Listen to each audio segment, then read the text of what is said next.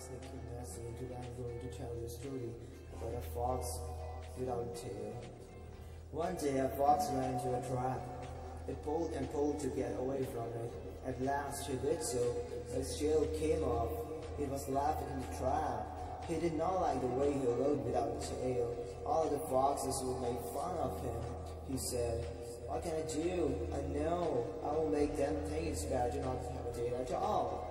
So he said to the foxes, You will look bad without tails. What use are they anyway? Look at me. I can run very fast because I have no tail. One old fox said, You say that only because you have lost your own tail. That is why you do not want us to have tails.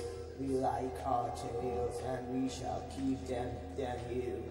So the moral of the story guys is wise people are not easily fooled. You